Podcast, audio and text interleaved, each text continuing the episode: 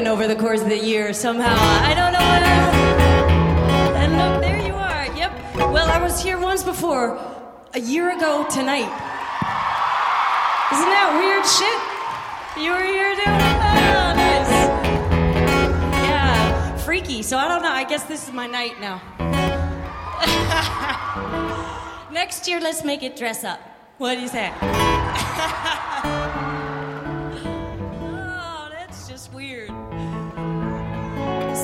play everything I played last time, but backwards. Or something. Well, no, I don't know. I don't know.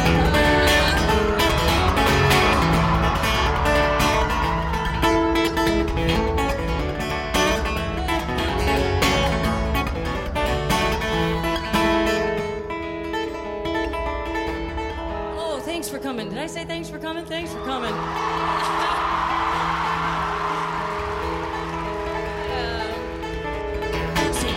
thinks I drive too fast. Pull me over to tell me so.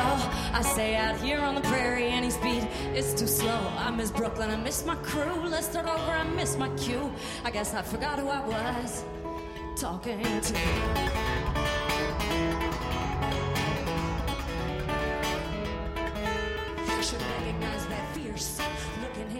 Greetings, live music fans. This is Chris, This is Colleen. and we want to welcome you to another episode of Live Fix Radio, the official podcast for concert fans. We're excited to have you with us on today's show. As you heard in the uh, intro music there, that was Ani DiFranco performing at uh, Carnegie Hall before a uh, large crowd of uh, screaming female fans. And we picked that intro music uh, for a particular reason today. Possibly some males. There could be some males in the audience. You, you are correct. I have been to two Ani DiFranco concerts uh, in my lifetime, and uh, that is, is, is one of the reasons why we're doing this show today. And we're exploring uh, women and how women experience uh, a concert, you know, a live music, you know, a show. How do, what what do they feel, think about, and you know, some of the brain chemistry and emotions. and it doesn't kind of stuff. matter. Doesn't matter what goes on in a female's brain at a live show. Yeah, I mean that goes without saying, right? Of course, it matters, right? I mean, if you're a guy and you're listening to this podcast, uh, you're you're, you're going to get some some good inside tips, you know, on uh, how the female brain The works. secrets will be revealed. right? All the woman's secrets will be revealed.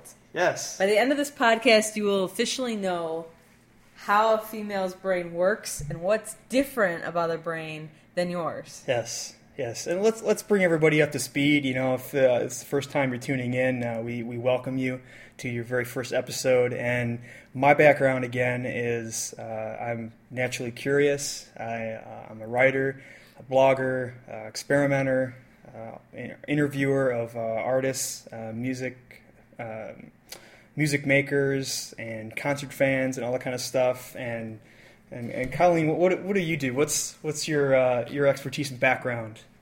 Well, I actually um, come more from the professional side, I guess, of all of this. Um, I'm a licensed uh, therapist in the state of Illinois, so I currently have clients that I work with, um, all types of disorders and substance abuse and mental illness. Um, and so I, I kind of see the perspective from that um, based on my life experience and just background Yeah, um, you know, education, and so I see things kind of from a different perspective. yeah. You've been doing it for for uh, several years. Several And years, you've yes. uh, you've seen uh, lots of different situations, uh, male and female, and all that kind of stuff. So we're uh, we're, we're going to um, really you know use that that knowledge you know and uh, as a great asset here to to understand you know how, how do how do women you know experience the live music uh, you know experience what what goes on so uh, and we're we're also going to take you uh, into one uh, recent adventure that we had. We went to Abdi Fest in Chicago la- uh, last oh, last weekend. Yeah, uh, yeah, Fourth of July weekend. Uh, had a great time there, and we actually discovered a uh, Egyptian band that is fronted by uh, two female artists, and uh, they're they're from they're from Egypt. Uh, they were in the revolution the the riots, and um, they have a fantastic story to share. We actually caught up with them after the performance at Abadi Fest, and they're actually a their their musical influences are uh, really interesting as well. Very Um, traditional um, influences. Yeah, yeah, And, and uh, it's uh, they they definitely have a a blend of uh, metal, uh, you know, speed metal, kind of hardcore, and then also you know kind of a classical uh, background. So there's violins, there's bass, uh, there's uh, drums, uh, guitars, uh, metal metal based, you know, influenced uh, type of uh, guitars and everything. And uh, it's really great. Um, you know, great uh, to to talk with. Uh, the band uh, band name is uh, Massive Scar Era, and Wow. they uh, they really that says a lot. That name in itself really kind of gives a, a foreshadowing of what the interview will be like. yeah. And actually, uh, I was doing some research on the band during the performance. You know, I was looking at uh, looking at my uh, my mobile phone and trying to find out about them because I was really captivated by her style. She goes from kind of a like you know kind of that metal sounding scream to a really beautiful you know soft melodic Angelic. you know angelic yes uh, uh, angelic voice uh, note to note and it's really striking and it caught my attention and uh, after the performance we interviewed them uh, downstairs outside um, right you know right after the festival there and we're going to share that interview with you uh, towards the uh, you know la- later in the podcast here. Uh, great great stuff. So, um, and again, you know what we we've said before, we're going to get into uh, women and music and you know the live concert experience and kind of what that what that is. Uh, but before we get to that. As we always say on Live Fix, uh, it's a busy, busy time when it comes to live music news. You know, there's just there's never a shortage, and especially when we're in the heat here, and no pun intended, we're in the heat of the summer music festival, you know, season, and that's that's something that there's tons of festivals going on everywhere you look. There's you know, U2 is wrapping up their stuff. Bonnaroo's going on. There's small festivals going on. There's cover bands playing at summer festivals. It, it- there's stuff going It on. seems like every year the festivals just double, right? So Yeah, um, yeah. I remember um, years back it was like just Pitchfork and Lollapalooza, and now it's like you know times you know two. Now there are four or five big festivals in the city. Um, you've got Wicker Park Festival in Chicago. Um, you had a festival in Andersonville that just happened. Um, Lollapalooza again, Pitchfork, um, and there's a couple North Fest. Is it North Fest? North Uh, North Coast. North Coast Fest. Yes. Yeah, so we have North. Union Park. Yep. Yep. Um, and then we have this big uh, Dave Matthews Caravan Festival coming, and uh, he's going to have all kinds of Ray LaMontagne and Yeah. and I don't know. He, I'm sure it's there's towns all over that will see this festival. No shortage. Um, so it's just amazing how it sort of doubles, it clones. Yeah. But you know what's interesting though, Colleen, is that uh, thinking about all these summer music festivals and the club experience, you know, when these festivals come around, you know, you, you see all these bands at, you know, the outdoor, there's thousands, thousands of people there. And a couple days ago, you know, I started to do a poll on Twitter and pose a question Wh- wh- where would you rather see your favorite band at a summer music festival with thousands of other people outdoors you know hot all that kind of setting or would you rather see them in a small smaller venue more intimate indoors at a, at a club at an indoor venue. And as people started to respond to me on twitter you know people are leaning more towards club experience which is kind of interesting because these music festivals keep popping up more and more and more. And that's really one of the ways that the artists you know, besides touring in those small clubs, you know, they're they're making money and uh, you know generating the revenue that keeps the band going, not by selling records necessarily, but by playing these festivals. I wonder if you were. I mean, were you able to gauge the age of the participants in your survey? yeah, they're they're right around the, you know in that age, uh, eighteen to thirty four. Okay. You know, kind of Yeah. maybe a little bit higher, thirty five, or you know, I'm just wondering if so. you're not looking at maybe under 18, just wanting that experience, and they can't get into clubs, but they can get into these festivals. right. So I wonder if there isn't more, you know, your under 18 crowd that wants to go out, experience all these bands, experience the time. I mean, we all know, unfortunately, I see it all the time what kind of goes on at these festivals. Um, when someone buys a beer, do we know it's going to get in the hands of Right, right. an adult, or could it end up, you know, being uh, unfortunately someone under 21? Hopefully, that's not happening.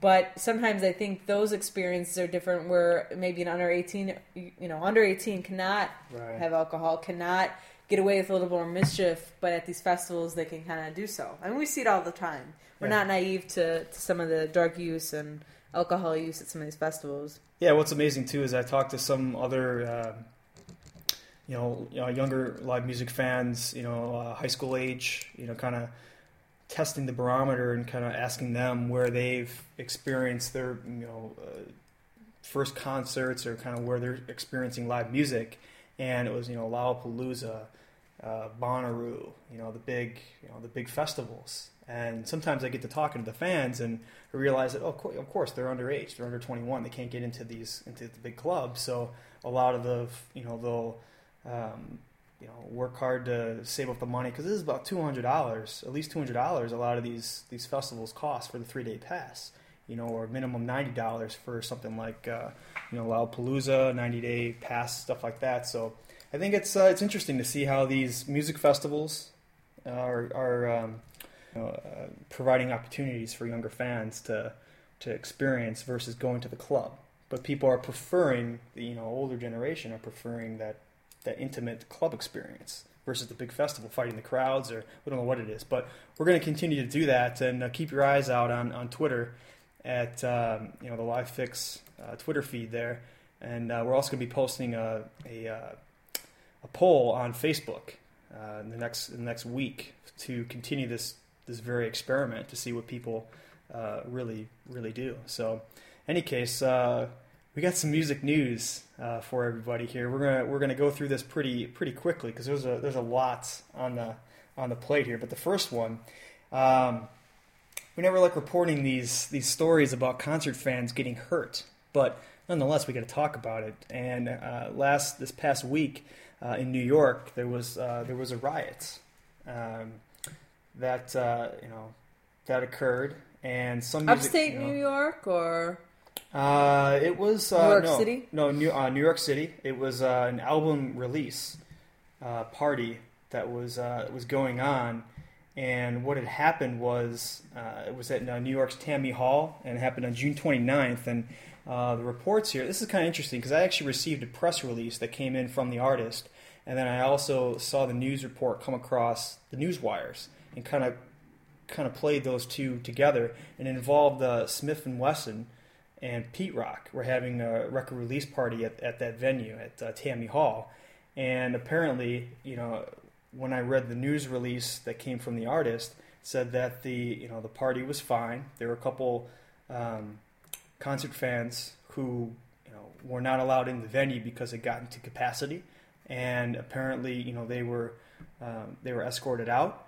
And then the way that the press release read was that the cops came in and you know, went in there uh, guns ablazing with, with mace and started macing fans and throwing them out. And, and it kind of just, you know, ensued from there. And then I started to read a, a, the actual news story that was the, not the press release that was reporting on this. And it, you know, talked about how concert goer refused to, uh, to leave. Uh, one of the concert, concert, concert goers who refused to leave punched an officer in the face, breaking the officer's tooth. And the concert goer, while being handcuffed, screamed for help which incited a riot. So that's what that was kind of the according to this report on on Pollstar.com. Uh, that's how that you know that happened, and then it just blew up from there. So uh, we'll continue to keep an eye on on that story. But um, as we know it, uh, it can always take one person, you know, Yeah. for good or for bad. those crowds and those it's like yelling uh, you know bomb on a plane, you know, or fire in a in a darkened theater. It's you you can you can get some you know get people riled up and it can get crazy sometimes with that. But it's interesting to see how one situation can be portrayed uh, two different ways in, in this situation. So we'll, uh, we'll we'll we'll keep our keep an eye on that one. Uh, And, then- we'd love if you were there. We'd love to hear your take on it. Yes. Um, and you know, obviously, the promoters are somewhat biased because they're not going to want to tell us the whole story. So we'd love to hear from a fan and what they saw and what they witnessed. Um, maybe even the fan who kind of started the uh, getting people anxious and riled up. I mean, it would be wonderful to hear from that from that fan. Yeah, yeah, it's uh, kind of interesting. A lot of other fans were um, were injured, and you know, police officers were injured as well. So, uh, yeah, if you were there, let us let us know what your experience you know was like. So, uh, moving on to the next story. Uh, next weekend in Chicago, uh, Pitchfork Music Festival will be kicking off, and we'll be there covering uh, covering all the action. But Pitchfork has expanded. They've um, recently announced that they will be having a festival in Paris uh, next year. So that's kind of um, you know, kind of interesting that uh, that that will you know that will be happening. Uh, pretty pretty interesting. And so actually, now is it just going to be bands then from? uh, Paris, or will it just will it be bands that they normally house on their website? Uh, yeah, yeah. You know, I actually misspoke. Let me let me go back a little bit. It's actually debuting this fall, uh, oh, okay. October 28th to 29th, and you know they will be having uh, artists uh, will be taking place at um, uh, Le Grand Hall de Vérité. I don't know if I'm uh, saying that correctly. Uh, I'm not French. I'm American, obviously. And uh, Jens Lekman, Wild Beast, Cut Copy, Kathleen Edwards, and uh, 20 other bands. You know, and it says a, multitude of DJs, according to uh, this uh, Tribune uh, report here. They will, um, you know, be putting on a show there. So Pitchfork is expanding again. Another another music festival, just like Lollapalooza earlier earlier in the year. They hosted their first concert in Chile, you know, for uh, for uh, Chilean fans. So these, these, these this concert festival concept is uh, is definitely you know they're now Pitchfork's been around for uh, like about about seven years now, and this is the first time that they're expanding. And now Lollapalooza used to be a traveling festival when it first started out, and now it's you know, it's been a destination festival for the last year, you know, or last uh, uh, several years in Chicago, and now they've expanded to Chile. So we're starting to see this, you know, and Bonnaroo hasn't expanded, but again, Coachella expanded uh, recently announced that they're going to be happening, uh, they're going to be having their festival back to back, two weekends back to back at Coachella. So there's, you know, people are going, all that kind of stuff. So it's interesting to see these see these trends, you know, develop. So uh, the next, the next news, man, we have a lot of a lot of stuff going on here, and this uh, this next one again is, um, you know, it's a, a sad story. Another concert fan has died uh, in a festival in Denmark, and what they're what they're saying here is that. Um, you know, she was uh, climbing a, a, tower apparently, and um, a 30, about 98 foot tower in the festival's camping area, and and, and she fell and, and died uh, right there at, uh, on the festival. Uh, it's the um, uh, Rock Roskilde Denmark uh, Roskilde Music Festival in Denmark. So she died, and there were some other concert fans that were also injured, you know, in that fall. So we haven't really seen anything else, you know, reported. But what's interesting too is that in the same place, you know, there was um, you know, this isn't the first time this has happened. In 2000, uh, yeah, in 2000, nine people died and 43 were injured. Uh, it says here after an out of control crowd pushed toward, pushed forward during a Pearl Jam gig.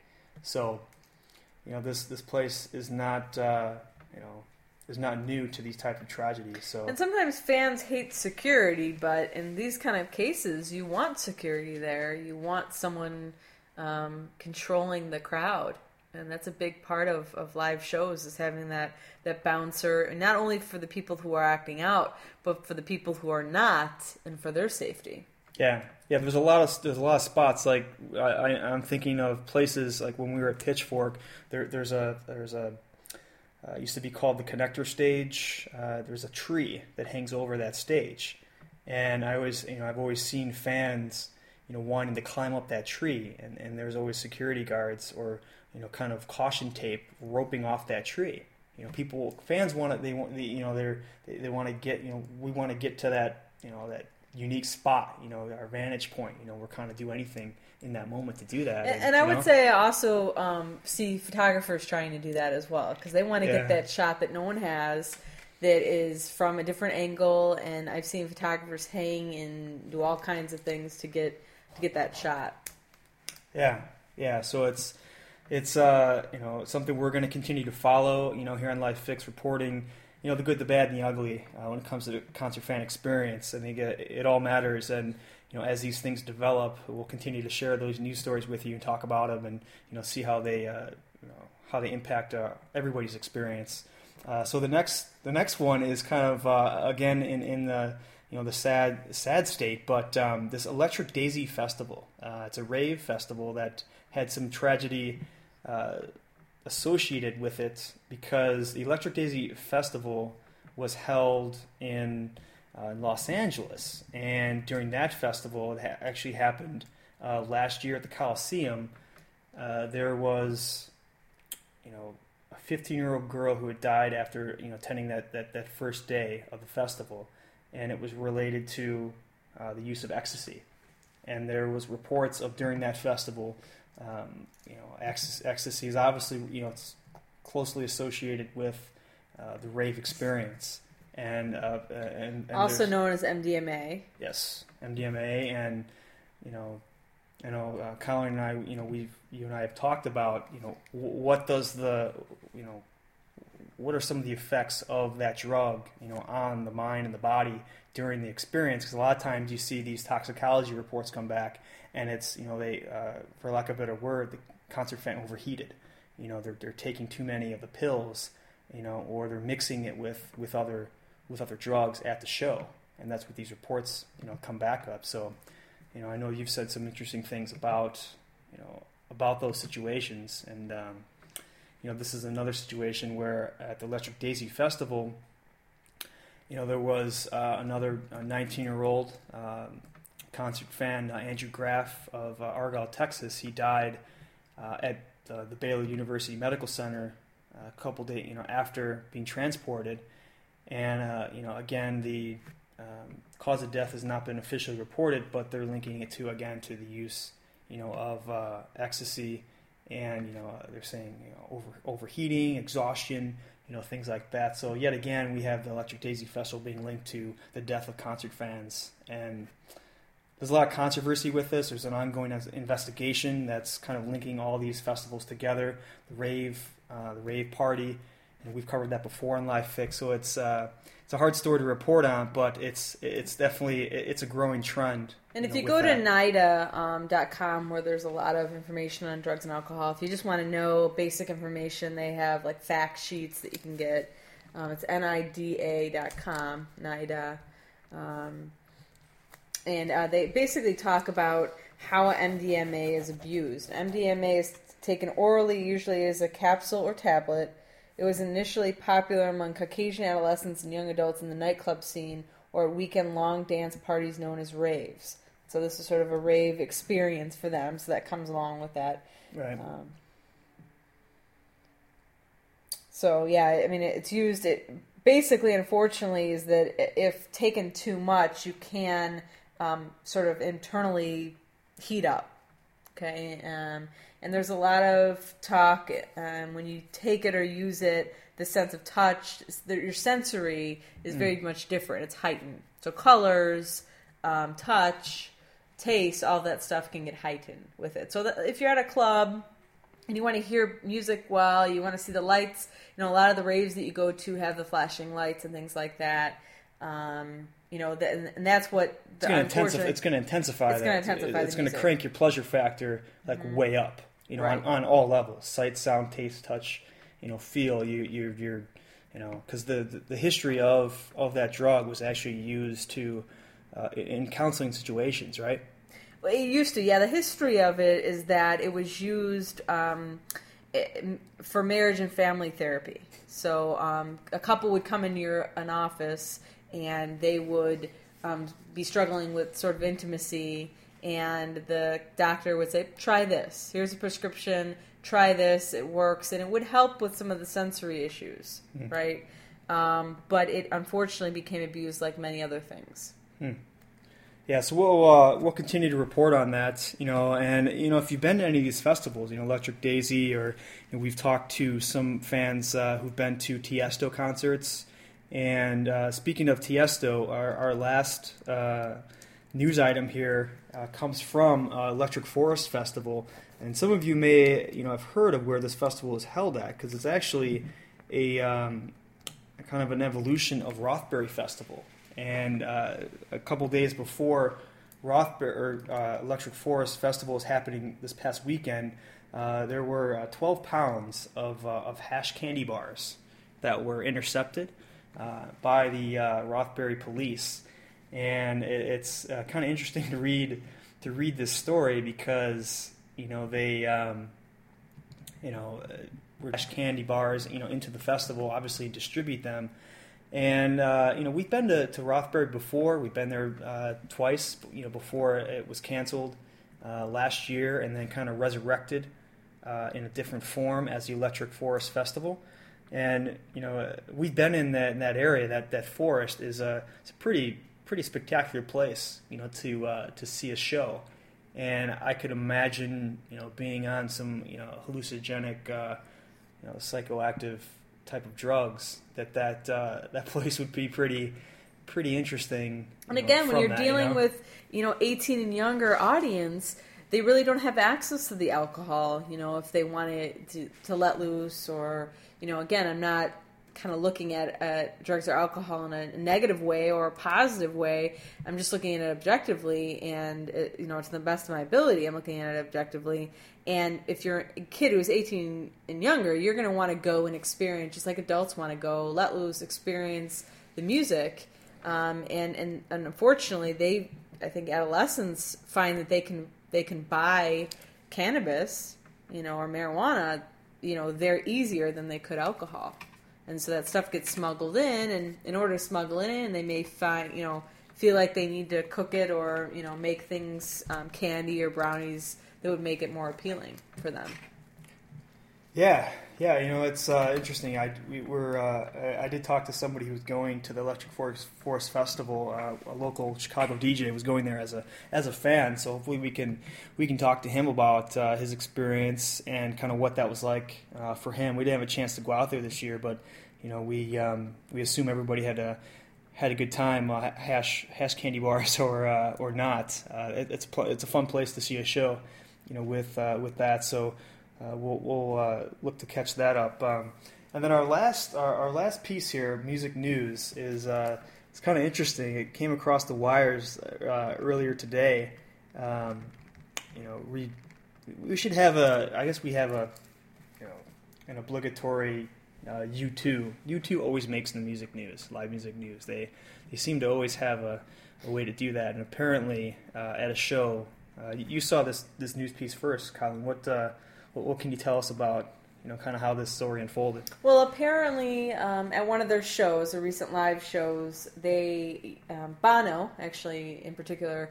Uh, looked out in the audience when he was singing and saw a man holding a sign that said "blind guitar player."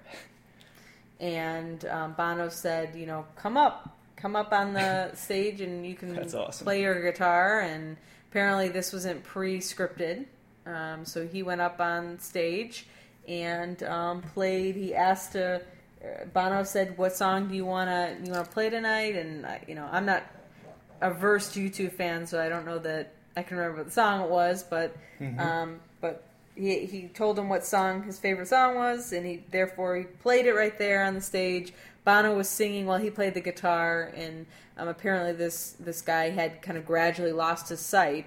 It's kind of interesting. I saw an interview with him um, on the morning news huh. this morning, wow. um, and I think I believe it was NBC, and he talked about how he lost his sight and how he learned to play the guitar prior to losing it, but he so he was just was able to do it even though he couldn't see. Mm-hmm. Wow.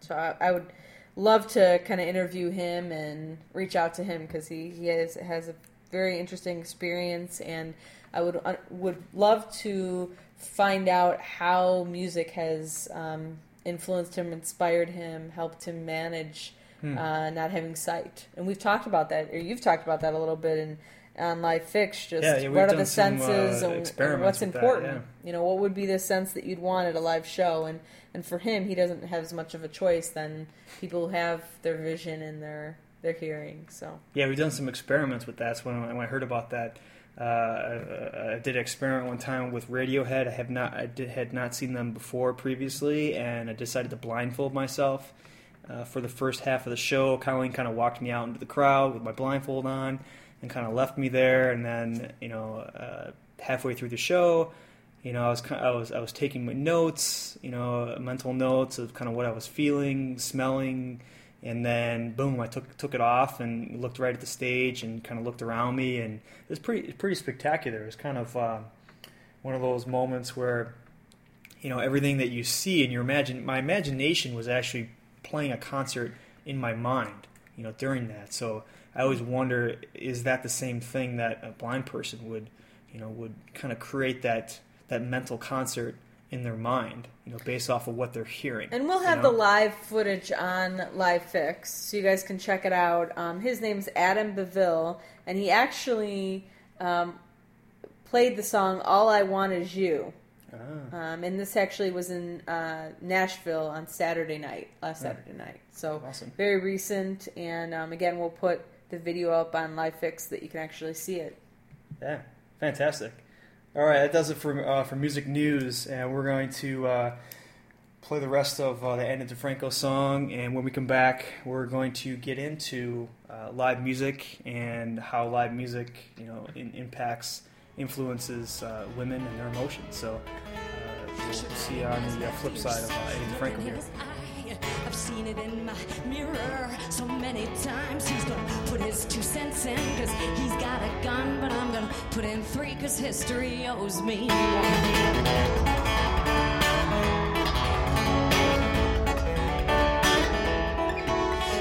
Came out here to see some stuff for myself. I mean, why leave the telling up to everybody else? Yeah, this may be God's country, but this is our country too. Yeah, move over, Mr. Holiness, let the little people.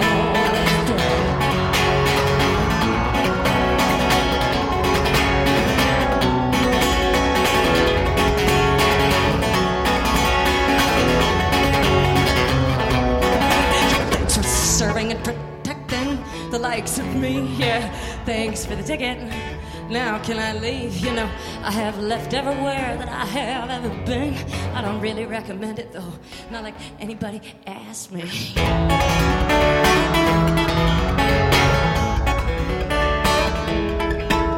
And maybe you and I will meet again someday.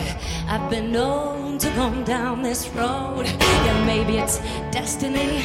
Then again, maybe not. I don't know.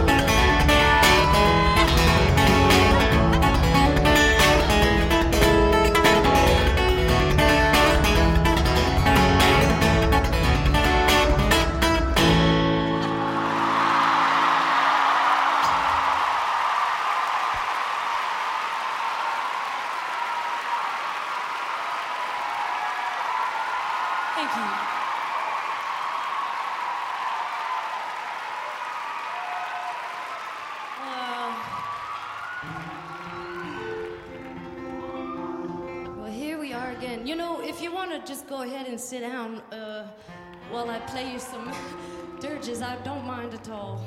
Uh,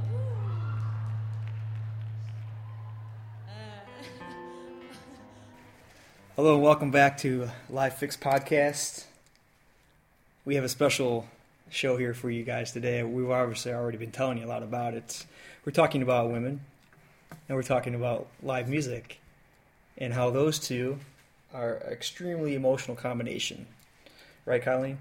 Right, right. I mean, there's a lot out there that you know talks about women and and how their brain works. Um, there's not a lot out there that talks about women in music, um, but oftentimes I think we can kind of look at how women's brains work and the differences between men and women's brains, um, and kind of correlate that with a concert experience because we know a lot about concert experiences. Right. So should should only guy uh, girls be listening to this podcast, or you think guys can learn something too? you know, I think guys can learn a lot about female brains through this um, podcast. Uh-huh. And I think that um, oftentimes men and women go to concerts to meet someone from the same sex, maybe Yeah. opposite sex. Yeah.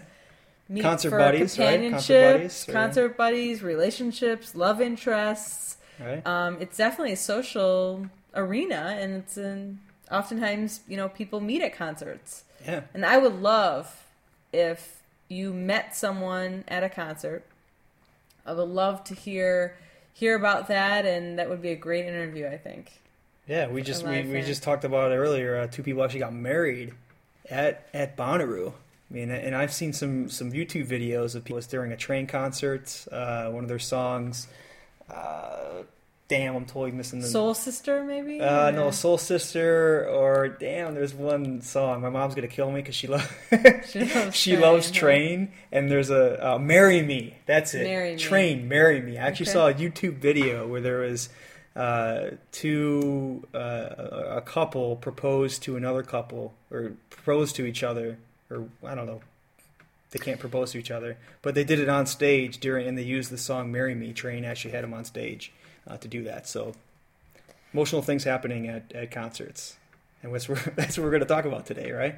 Well, and it's very interesting because I'm going to let you in a little, kind of more of a personal Yeah. experience, um, my personal live music experience. And I actually, um, one of our first kind of meets was at a live concert, me and you. Yeah, Or you and I, I guess I should say. yeah. Um, we uh, met at a, a cafe slash uh, kind of concert venue called Heart and Soul, and that Yeah. was kind of out by where Damn, that's back in the that's back in the day, man. Wow. So, but I have I remember to that, take too. I have to take you back there that, because yeah. um, it's interesting because a, a lot of what I've read, and I'm going to take some um, some information from a woman. Uh, there's a book called The Female Brain, and the author is Louann uh, Brezen Bresidin. Um, Pre- Bresidin, I'm going to say um, I, that may be a little off, but um, she get this book if you can because it you know I learned a lot reading it.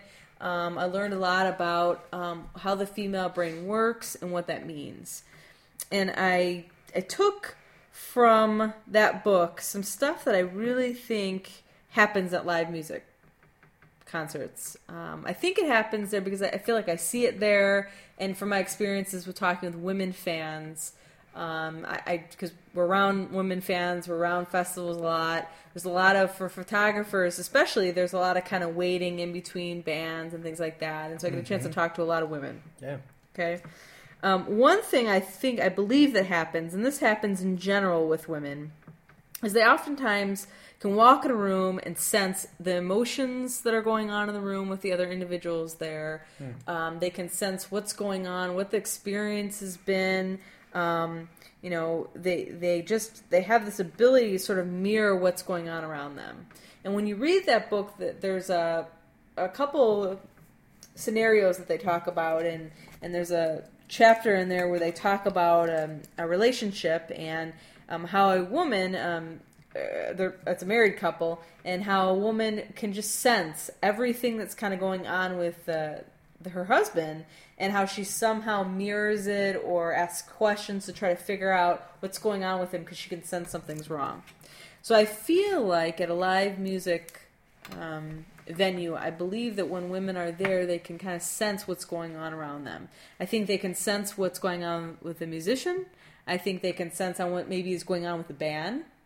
Do you think they're always aware of, of this, or it just happens kind of simultaneously or subconsciously? A lot of this stuff happens. I think the women's brain is wired that way. So I, I believe, and based off this book and some research that's out there, you know, it appears that women are just more alert to what is going on around them. Now, men are alert to that, but they tend to focus on one thing in the audience. They tend to focus on, you know, and I don't know a lot about the man's brain. I haven't studied as much as I have now the woman's brain.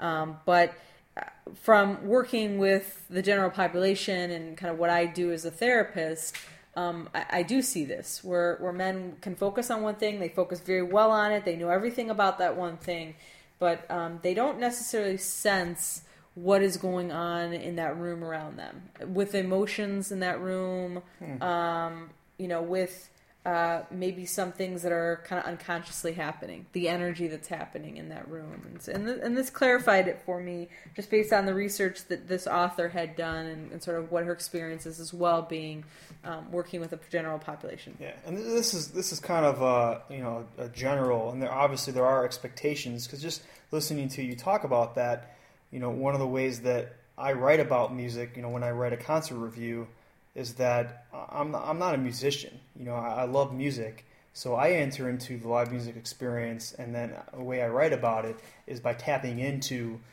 you know, the the emotional you know, uh, vibe uh, going on around around me. So as a male, it's interesting for you to, to, to explain that from a female perspective.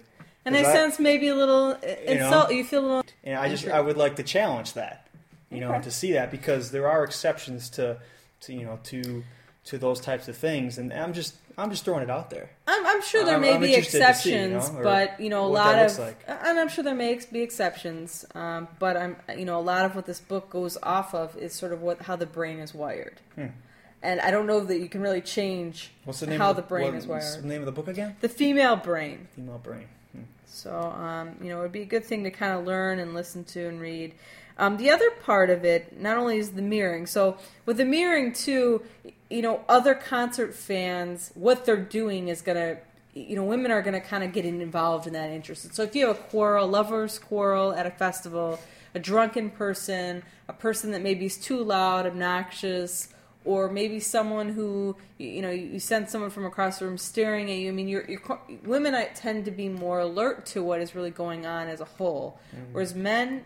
It, it sounds like from you know this book and from reading um, you know researchers they sort of stare you know at the band or they stare at one object. Maybe they're checking out a girl at the show whatever. They're kind of focused on that girl. They're focused on the band you know what they came there for. Um, but women tend to, to engulf and absorb um, everything that's there. And they don't necessarily act on those; they're just absorbing it. They kind of pick and choose what they want to act. They act may on. act. They may act. You know, if they walk into a, a show where there's a lot of rage or there's a lot of kind of quirky dancing going on, they may mirror that. They may be the first to mirror that. Um, if they feel like that's, um, you know, maybe morally they, they, they feel like they. Um, they feel like they want to follow that behavior or they feel like that's something that they're interested in. Um, you know, I, I'm thinking of some of the concerts I've been to uh, where there's a lot of dancing involved. You know, where you kind of, if that's the feel, there's a lot of dancing going on. I think the women will be the first to kind of want to go out there and dance. Hmm. And so you kind of see that. Um, the other part they talk about a lot is that women tend to, um, re- because they feel everything and see everything, they tend to remember more of that event Hmm. or of that show. I'm, I'm gonna, I'm, they say event in this book, but I'm gonna translate to, that to a show. Mm-hmm. They're gonna remember more. They're gonna remember maybe what color the guitar was, or maybe they're gonna remember that the girlfriend of the musician was in the front row dancing and blowing kisses. You know, or they're gonna remember that guy that you know is drunk. Um, you know, at the end of the bar. Um, they may know that stuff. They're gonna remember. Um, you know when things happen, where things happened. Um, you know what you know maybe if they met a friend there they're going to remember their name they're going to remember these things whereas they say that men remember but it's not as global it's not as big what they remember um, they remember specific things and that's probably at the date the time what the band was that they saw they're not going to remember all these little nuances that happen Right. And what about extreme situations? Because we've um, we, we've we've explored some uh, very extreme situations of you know women in the live music experience. Uh, most recent example I can think of is there was a video of uh, Rihanna, uh, you know, R and B um, pop pop singer. You know, she uh, brought a female fan up on stage. Uh, uh, her, Rihanna's recent tour and uh, did a lap dance on this female fan, and they were rotating around the stage, you know, on this rotating mechanism, and then the fans were screaming, and you know, Rihanna was, you know, giving her a, a lap dance, kind of, you know, straddling her, and you know humping her and you know that kind of stuff, and then they descended downward onto the concert, and then the video cuts out. I'm wondering how, how, how does a female how does the female brain take in that kind of situation, and how does that compare with you know other other fans? Like what um, what what what did you find out about that? What, what well, again, think? I think that's another aspect of the show that they may remember that will heighten what they mm. remember because it's now it, it's an added uh, event to that show. Um, I, you know, I think when you talk about these, tr- you know, tragic events, you know, we are talking in the news about people dying at festivals and um, and those sort of things. I mean, the, you know, the drug abuse and things like that. That's kind of adds. That's another event outside of you know what the live music experience is. And I believe that women are just they they almost have an antennas. You know, they're able to see and feel and gather what's going on around them. And uh, you know, I think especially when you're using something that's maybe a hallucinogenic effect, you can really heighten that, you know, even more so if you're using drugs, you know, or alcohol. So, um, and, and, part of why you, women remember this stuff more is their hippocampus is actually larger hmm. than men. The hippocampus. Hippocamp- yeah, it's actually uh, larger than. Um, what is the hippocampus? Well, the the hippocampus actually um, is a part that remembers details, pleasant and unpleasant, and, and it involves more of a, the emotional experience um, for someone. So, uh, you know, there's a lot that kind of filters through the hippocampus. That's kind of in the back of the brain, right? Middle back, Middle yeah. Back. Um, there's a lot of stuff that kind of happens in that. And a lot of it's a lot of it's to do with emotions. Hmm. And um, so the women actually, actually have, have, a larger, larger hippocampus. Mm-hmm. Interesting. They found that, that the women do. So huh. they tend to have the ability to kind of remember details of memories more due to that. Mm. So, and another interesting thing I wanted to talk about, I did um, some research uh, about female rock critics. Yes. And there's a lot of talk about not having enough of them out there and um, and why that is and, and, and where that comes from. You know, there's a lot of women writers out there. I know that. So, you right. know, why are they not, you know, reviewing or talking about music? And it's interesting because it's kind of a, it's kind of a male dominated world, you know. Yeah. Yeah, so it's interesting because Ann Powers, who um, is a very popular music critic who works for the Los Angeles Times, in an interview she said um, there are two archetype images of women enjoying music, hmm. and she said one, it's a, it's a woman dancing with a girlfriend and being silly. Okay, that's that's the big image or archetype that people to see as a concert fan, um, as a woman.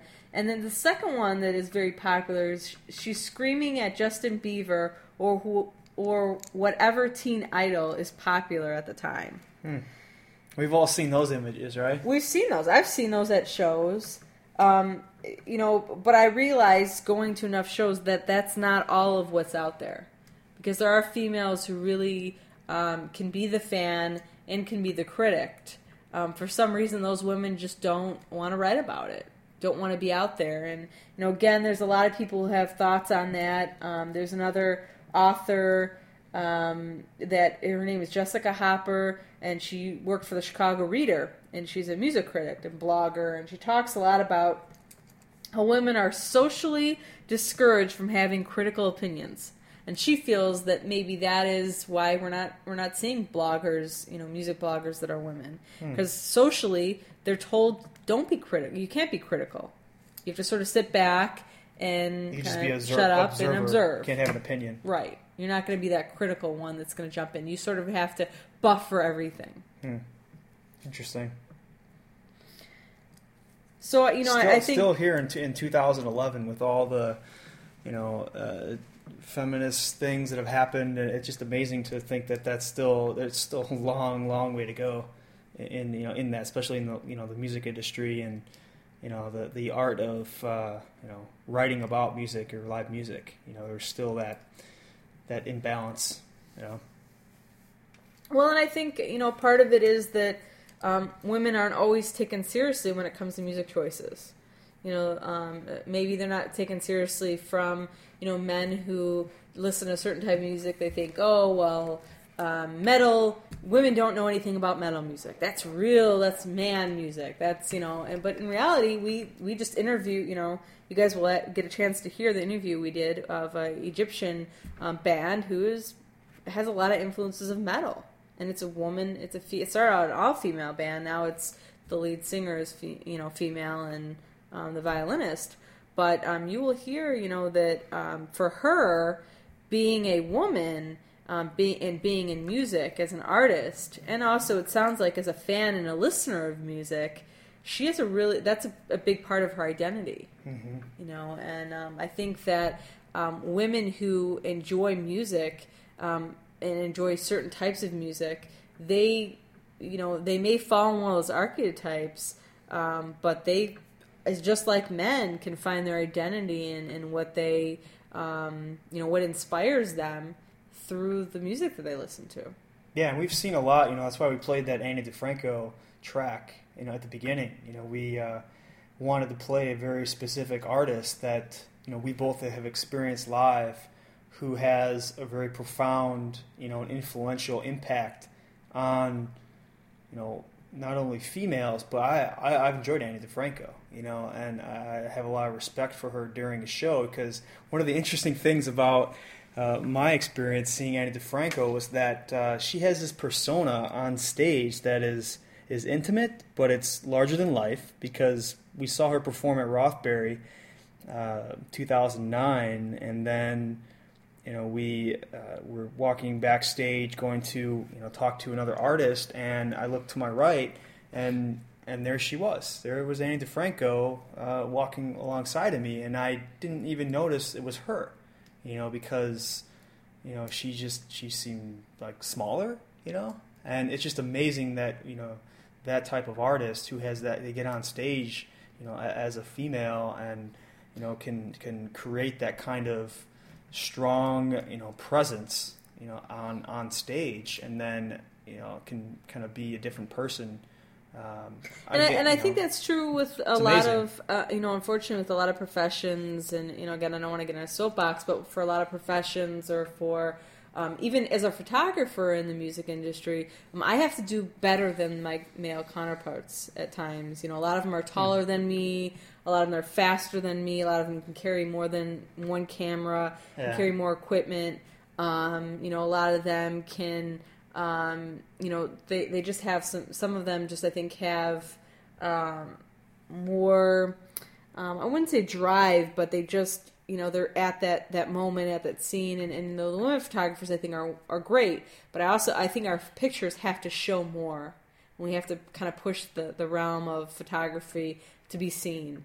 Well, as um, women, I mean, you were saying earlier, don't you think men are at a disadvantage? Men photographers are at a disadvantage emotionally because women they experience more and their lens their, their mental lens emotional lens is actually wider and more um, you know more dynamic than you know the, the, the, palette of emotional experiences is is more you know is deeper to pull from so don't you think women actually women photographers have an advantage uh, over men because of that and it may be, and it may be the women um, get to enjoy live shows more than men. Is that possible? I mean, these are just questions mm. that we're sort of asking, but you know, maybe women enjoy a live music experience more than men do, and they, they just don't realize it because they don't have a lot of statistics that you know show that or research that shows that women experience live music better or have a better um, you know have a, a, longer lasting experience or remember it longer i mean you really have to look at the, you have to really research that to find that out. We don't know that, but is it possible that that women fans just have a better experience? Hmm. I mean, is it possible? You know, um, you know, or is it that that women have a better experience at a live show, but men have a better experience being around their friends and their and finding women, meeting right. women. Right. You know, um, you know, obviously men love music, and so I'm not going to downplay that because I'm sure they have a great experience you know but is it true it could be true that women just but just get a better overall experience about how the other fans are interacting how the band's interacting you know everything from maybe the smells to you know you look at senses to um, hearing and, and different sounds and different background noises that you hear or conversations that you hear from the people next to you you know when you're in line or, or whatever have you so I, I wonder if not all that plays a role um, and I wonder if there are more women going to music festivals because there's just more stimuli. There's more going on than at maybe you know a club, or is there? You know, is there more going on? And it's it's hard to answer these questions because I think to some extent there's only a few people talking about live music and, and, and audience psychology and what that looks like and what live music you know psychology looks like. Yeah. Um, and so there isn't research out there. There isn't research looking at how this impacts society. Yeah, it's uh, it's definitely a reason why we uh, you know we're starting this conversation with with you guys. You know, as you're listening to this, you know, male or female, you know, we'd love to to hear from you. You know, what you think about it. You know, and this even expand you know expands into some of the other experiments we've been doing about. You know, we, we've been talking primarily about the live music, you know, experience, and then we also have experiments on Live Fix that we, you know, we look at, um, you know, the, how is the virtual experience you know, uh, changing the live music experience. For example, if uh, you know, uh, do women enjoy more? You know, do who enjoys a, an online concert more, a man or or a woman? You know, because of these differences in the brains, you know, in, in how the brain structure is and the chemistry is. You know, are, are virtual concerts more pleasurable for men, or are they more pleasurable for for women? You know, because of the, the interactions and all those types of things. So, And why Um, are there bands that women will go, you know, you go to some of these shows and you know this, uh, Chris, will you go to a show and it's like all women, you know, or it's all men, you know, uh, does that, is it something to do with what happens, you know, is it the sensory? And, you know, the other aspect is if you're a female musician, do you attract, you know, does your experience as a musician affect, you know, what the female fan feels? So Yeah. do women experience uh, do women impact other women uh, other women fans you know musicians impact the women fans um, the same way a male musician would impact a female fan yeah, you know and that's other questions to think about um, when you know this research and you know re- the research continues to come about the female brain um, and the male brain and i think we'll, we'll soon be able to answer some of these questions Yeah, it's amazing too. I mean, there's a lot of experiences. You know, I've had uh, some concert fans tell me about um, male concert fans tell me about how they cry. You know, at a concert unexpectedly, kind of creeps up on them. You know, and we're, you know, we were at a, a James Blunt concert uh, several, you know, a few years ago, and you know, one concert fan, you know, woman, you know, we were, I was, I was definitely in the minority, you know, as, as a male at that concert, and it was interesting to kind of survey the crowd. yeah and you she know? it was actually a, a person i had met um, just being at the show Yeah. Um, oftentimes I meet people because I have the camera, and people say, Yeah, "Hey, you're a come- they- they photographer," always come up and I you. said, That's interesting, Yeah, I'm a photographer. This is what I do." And, and they, but that gets them, that draws them, and they start asking me. It's interesting that, um, you know, I do get men who ask me, but I do get a lot of women that ask, you know, because I think they acknowledge, maybe they see that, maybe they see that there's a photographer, you know, in the room or whatever near them. And uh, she, after this song that um, James Blunt had played, uh, she looked over at me and said, "You know that that's my life. That song was my life for two years or whatever." And, And she told you that, huh? She told me that. Yeah, she told me this is my this was my life for two years, and she just cried. So I never get anything So, like that. The, the, um, the, just so everybody, everybody who's listening to this, you know, the way that she's telling those stories, I just think it's interesting because she, you know, she'll be in the pit, and I'll be kind of, you know, at a different spot around. We'll come together later after the show, and Colleen always tells me these stories that people confide in her. You know, uh, mo mostly women, obviously, because you know they see that. But you know, uh, you know, you've had times where you know men will, you know, kind of tell you different things that uh, they won't, you know, necessarily tell tell me. And you always come back with these stories about people that will just kind of, you know, unf- uh, you know, dump, you know, uh, and I unfold their believe stories. that, and after reading this research, I believe it's what we what we look for. You know, what we see at a show. Um, I do believe that. I think I believe that I'm more maybe more open, or I look more, or women look more um, for those little things, and those little things make or break a concert experience for women. And I think that's the key thing that I, I got out of this research is that women are going to have a different experience, and the things that happen around them can make or break their experience. And I, just like a concert fan, I've had good experiences at concerts, and I've come home and I've said that's been the worst show I've ever been to. Yes. And I don't think it's always because the musician. I can't give them full credit for why it wasn't a good show. Yeah. It was because of what was happening around me at the time. Right. Which And is interesting music. because, yeah, most of the time when I'm writing a concert review, I always try to sift that out. You know, is it what I'm feeling is is prohibiting me from actually enjoying the concert and writing a good review? And I've probably written some reviews along the way that uh, probably weren't as bad as I thought they were, but because of my emotional state at that point, at given time, that I was like, oh, you know, and I was in the, the show didn't influence me, but it was my own emotions that influenced me to write what I did, and that was that was the review. So, you know, I guess I'm sorry for any uh, artists out there that uh, I might have written a review, but I always try to really be aware of that and kind of be in tune with that. It, you know, is it something that I'm feeling? You know, I've had. You know, uh, you know, my, my dad recently passed away, and I was writing. I've written reviews during that time.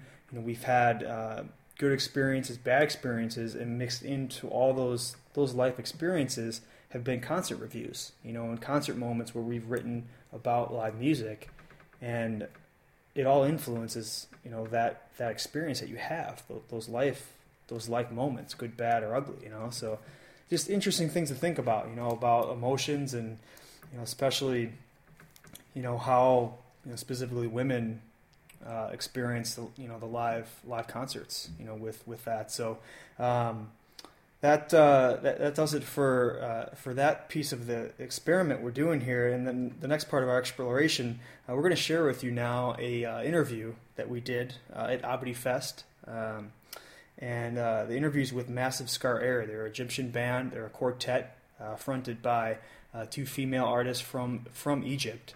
And this is a great interview. You know, we did not plan it ahead of time; it just kind of happened, unfolded there at, at the festival. And uh, the reason we're excited to share this with you is because they they were actually in the um, the revolution there in, in Cairo uh, that's happened over you know happened back in January and is still going on. You know, it may not be making news uh, headlines, but uh, there's some still unrest. There's turmoil going on there, and uh, both uh, both artists uh, Nancy and uh, Naveen, I think is her was her name. Uh, hope I'm getting that that correct. If not, uh, I do say it in the in the interview when we uh, we'll play it here for you. But uh, great story, uh, lots of things that uh, I'm still thinking about uh, after the interview. So we'll we'll hand you off here to to the interview, and then we'll come back with. Some more information for you guys about this about this topic, li- women in live music, and some more some more music for you guys. So here's here's the interview with uh, Massive Scar Era.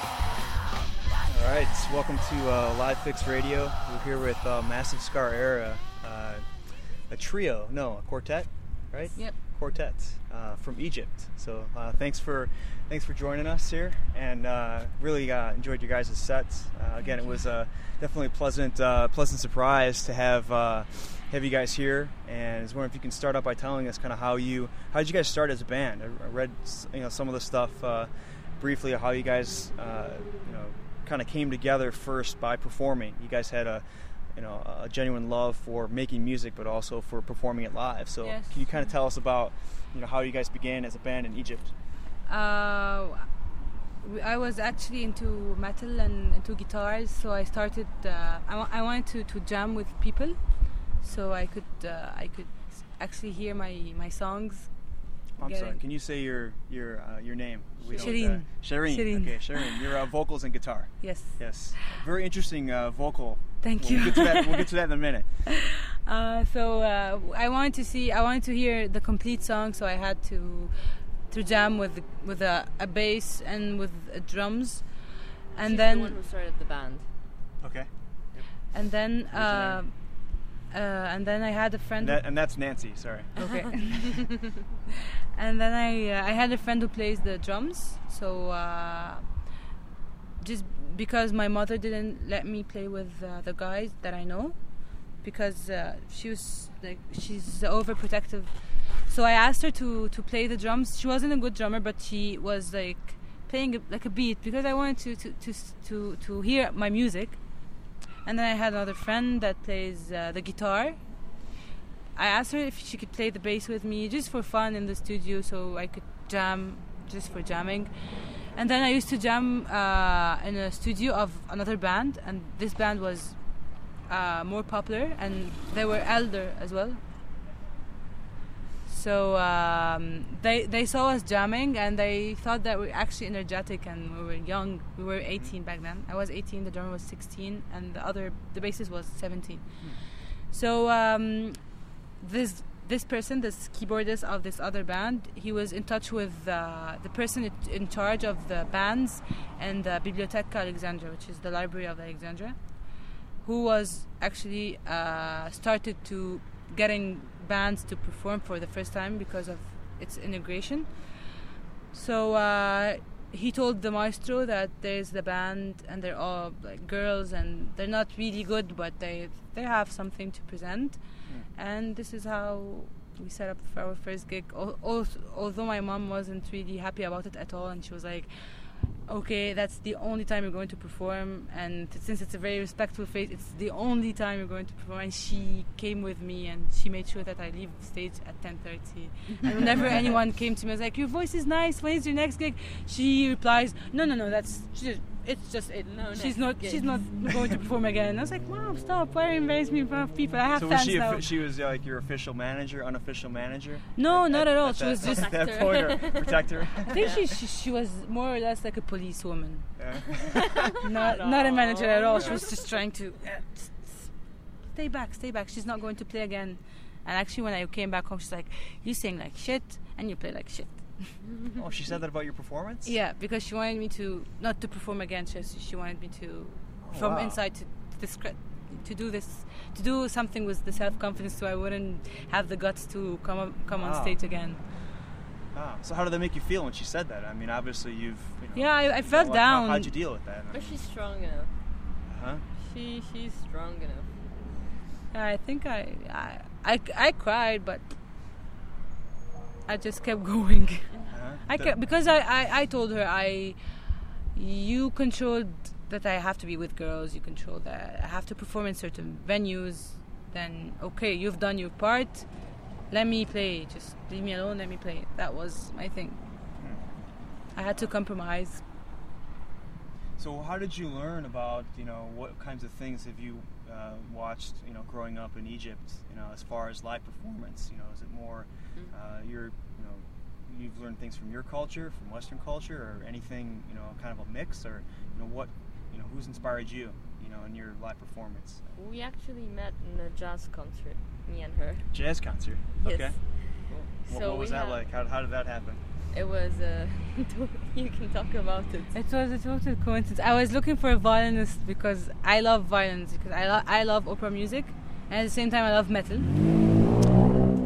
So I met I met up with her because she has she had a violin.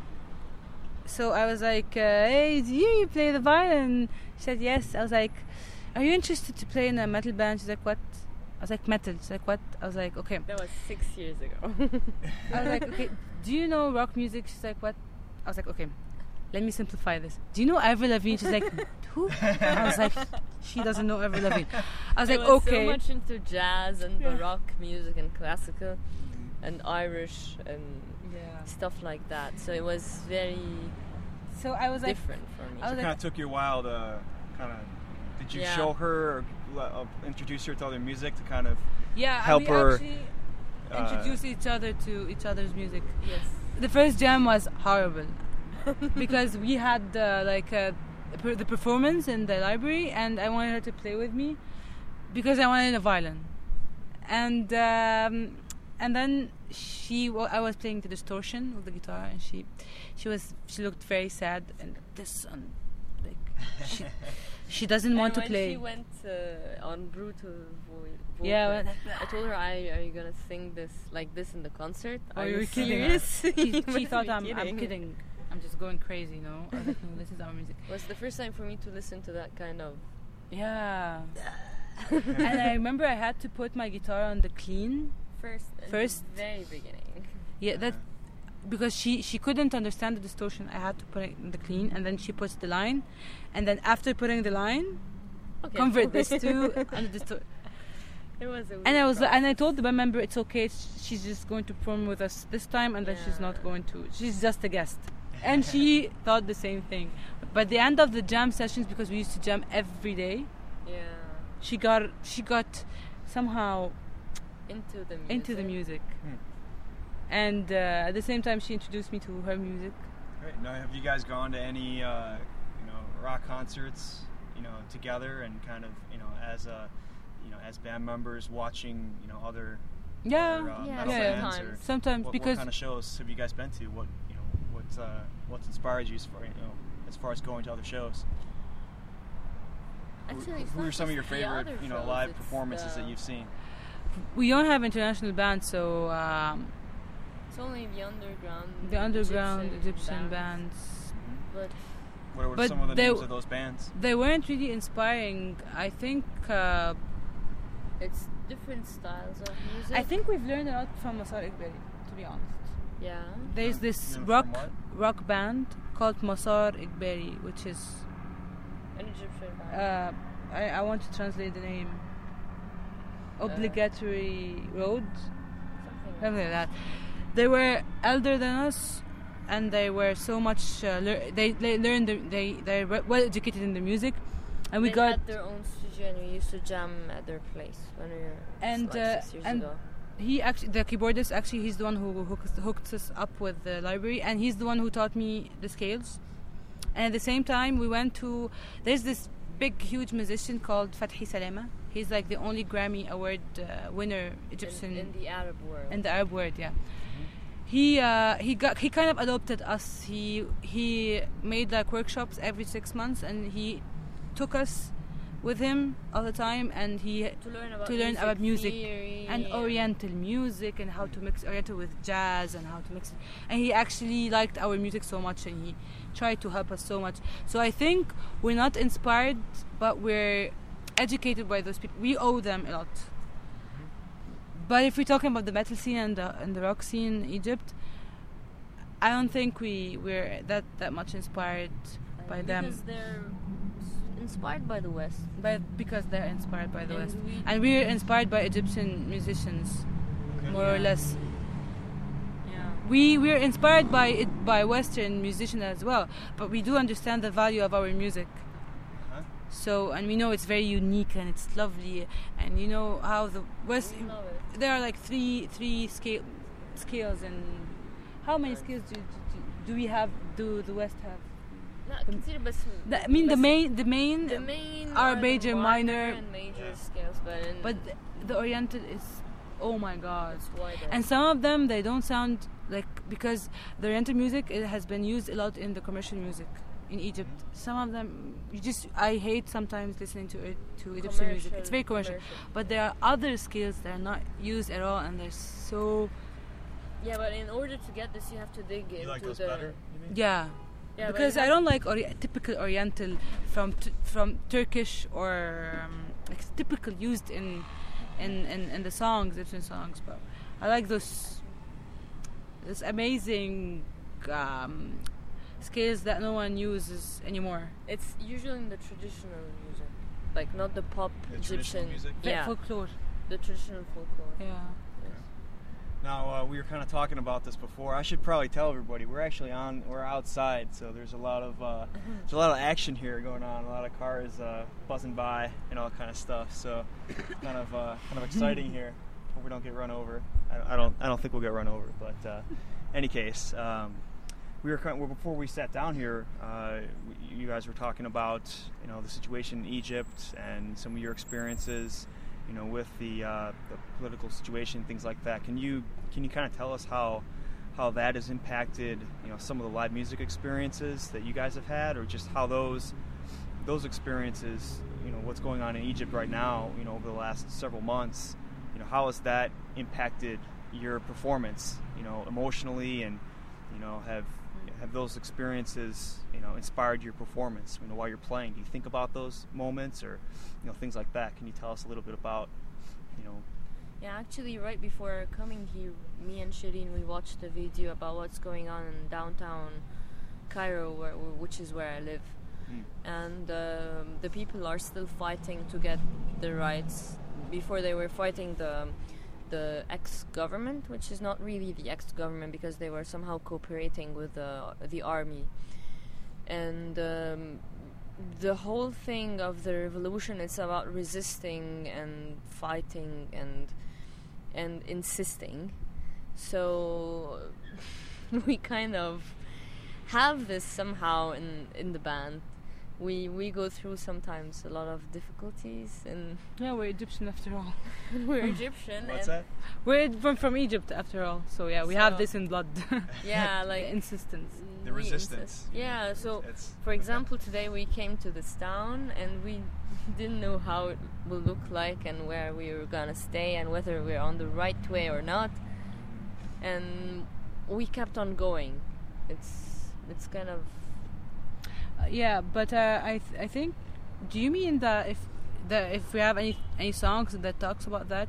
Th- yeah, there's some it- of the songs and some of the lyrics that you know I could. I, Oh, okay. first time that I've heard some of your songs, but uh, I, I assume it, it'd be nearly No, let- let- impossible let not me, to have let me let some me of those influence your, you know, your let music. me let me tell you something. Um, I I am I I study law uh, for three years, and I was very politically involved in so many situations, and I was uh, very in touch with what's going on in Palestine and the war and everything. But when it comes to revolution, I couldn't touch a chord. I couldn't write anything yeah because it's in Egypt. Uh, unfortunately, they they used the revolution as a as a commodity. Hmm. The musicians they So over they yeah. made a lot of, so- of songs oh about God. the songs revolution. that, that don't and even make sense. Uh, and everything. some of them they just they made pu- originally the song apologizing for the president, and when the revolution actually worked, they just changed some words. So you Yeah, can you can hear the before and after. But that's that happened with um, really commercial, cheap. No, even the underground bands, all of them like they No, but the underground ones. come on we, we've never heard of, of, of the the singer of the revolution. We've never heard of him before and Yeah. suddenly he's the singer of the revolution Uh, and actually his voice is not good. And when you talk about him as a musician you'd find people oh my god don't talk about him like that. He's a he's a hero. And i go like what why is he a hero? It's something more. i mean we all the egyptians they were in the square all of them. All of them got tear gas in their eyes. All of them were chased everyone everybody's a hero Actually, I got to smell that from my apartment because I live in downtown. Oh, you And- tear gas in your apartment? You said? We smelled it from. Oh, you smelled it, huh? Yeah. I actually, I actually was in front of one of those things that look up, look up, look up, and we kept running. So we, everybody was in the street.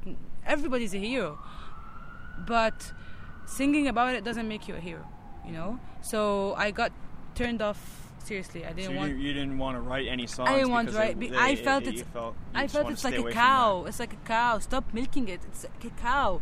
It's like and people are getting famous because of the revolution. I wonder if this singer of revo- the, the the revolution singer. What did he do before the? Yeah, and after the revolution, I mean, two years, two years ahead.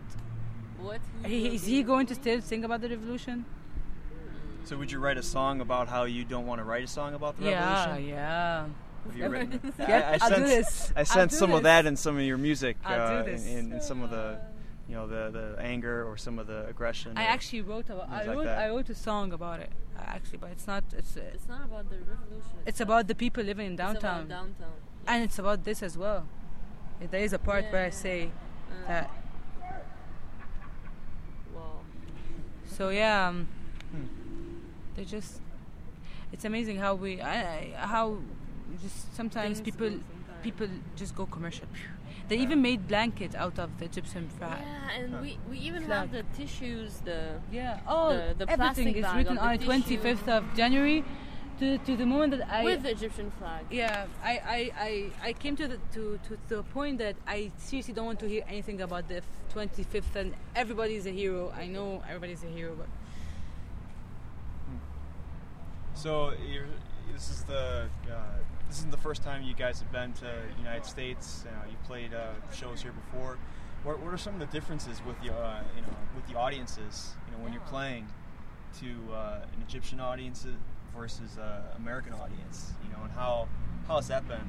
You know, for you. How do you guys deal with that as a as a band? Actually, the, the Egyptian audience are a bit different. The Americans are into the music and into the lyrics and into the lyrics. In Egypt, they're into the show and, and into the yeah the show the show the show and the looks yeah. and the looks. Yes, we we love the the American crowd, the American audience. They maybe really because, appreciate the maybe music. it's because it's uh, it's related to the language maybe. Is there something going on? She doesn't really- it's with- Yeah, there's some kind of uh, weird thing going on here behind us. Uh,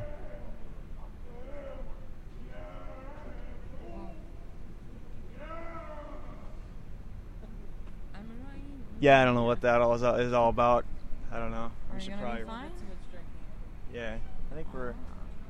Wait, they're they're think- joking or I don't know. uh, they're joking. We should have joking. I think there's some probably uh, uh, alcohol involved Uh, or drugs. I don't know. Maybe we have a song about that. I think we're. Yep. Yeah, My that's, that's a song right there. You just thought of a song, right? yeah, we have Yeah. a song called My Humanity. It's on MySpace. So the Egyptian crowd uh, audiences are. half of the crowd are bands, and half of the bands they for some reason don't care about the lyrics. Seriously, don't care about the lyrics. It's fine. That, even bother, that bothers you? yeah, because it's com- it, it completes each, each other's. Yeah.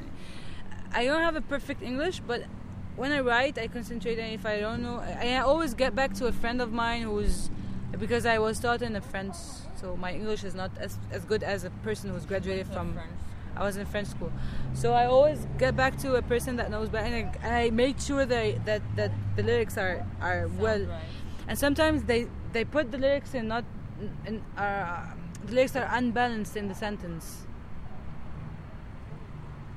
Uh, I don't know how to explain that. It's e- either sometimes it, it doesn't it doesn't rhyme, or sometimes no, because when you write you have to go with the bars.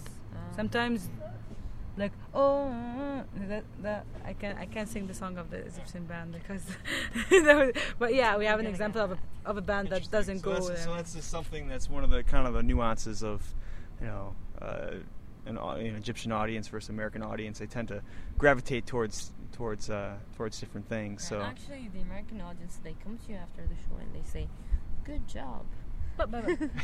yeah, the, the Egyptian Uh-huh. audience would go after the show. They give me your number, and I go like, "Why would I give you my number?" He goes like, "You're such a snob," and then the whole room will start out that the band is are all snobs because they didn't want to give away their or give their numbers. to Weird people, and they add you on Facebook, and if you don't add them, then you're Then you se- then they Ah, send you Facebook, messages yeah. saying, "Why didn't Why you are accept my me?" friend request?" why? Is, is it because I'm a boy? No, dude, because I don't know you. Stop being snobby. I have, I have my whole life is on Facebook. Why? would- Why would anyone? Weird, weirdos sometimes. Well, it's been great talking with uh, with both of you. Uh, you. hopefully, we Thank can do this again. You know, and we can uh, kind of follow up with you and, and see. Uh, the last thing that you guys have uh, you mentioned that you're playing uh, Whiskey a Go Go Yeah. Yes. uh, in Los Angeles Yes. uh, in a week next week Seven. uh, on the the seventh. seventh. Yes. So that's uh, have you played there before? No. No?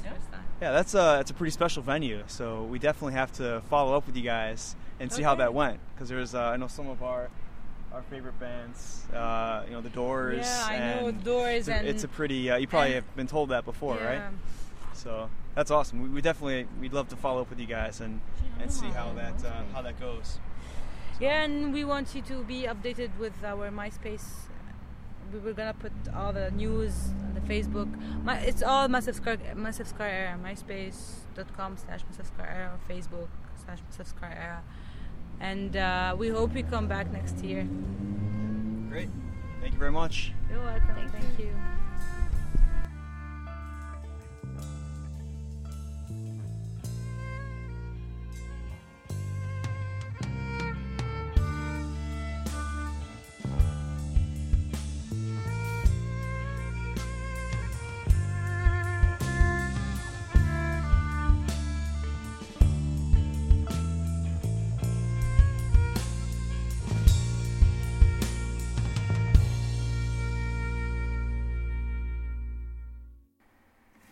right, that just about does it, everybody. I want to thank you for listening to Live Fix Blog uh, podcast. Uh, it's been a blast talking about uh, women and emotions and uh, getting into uh, how all that stuff impacts the live music experience. Again, you can go to livefixblog.com for all the show notes, downloads, uh, news items, all the things we've been talking about in this podcast. And again, if you're digging what you're listening to here, we encourage you to uh, drop a, uh, a rating and a comment in iTunes and also write directly on the blog. Let us know what you think of the podcast and if you have any ideas uh, for shows or if you've been to any of these shows that we've been talking about or you just want to share a fantastic or a not so fantastic live music experience, go ahead and go to livefixblog.com. Click on the About page and there'll be all the info there. Again, thanks for listening and we will see you next time.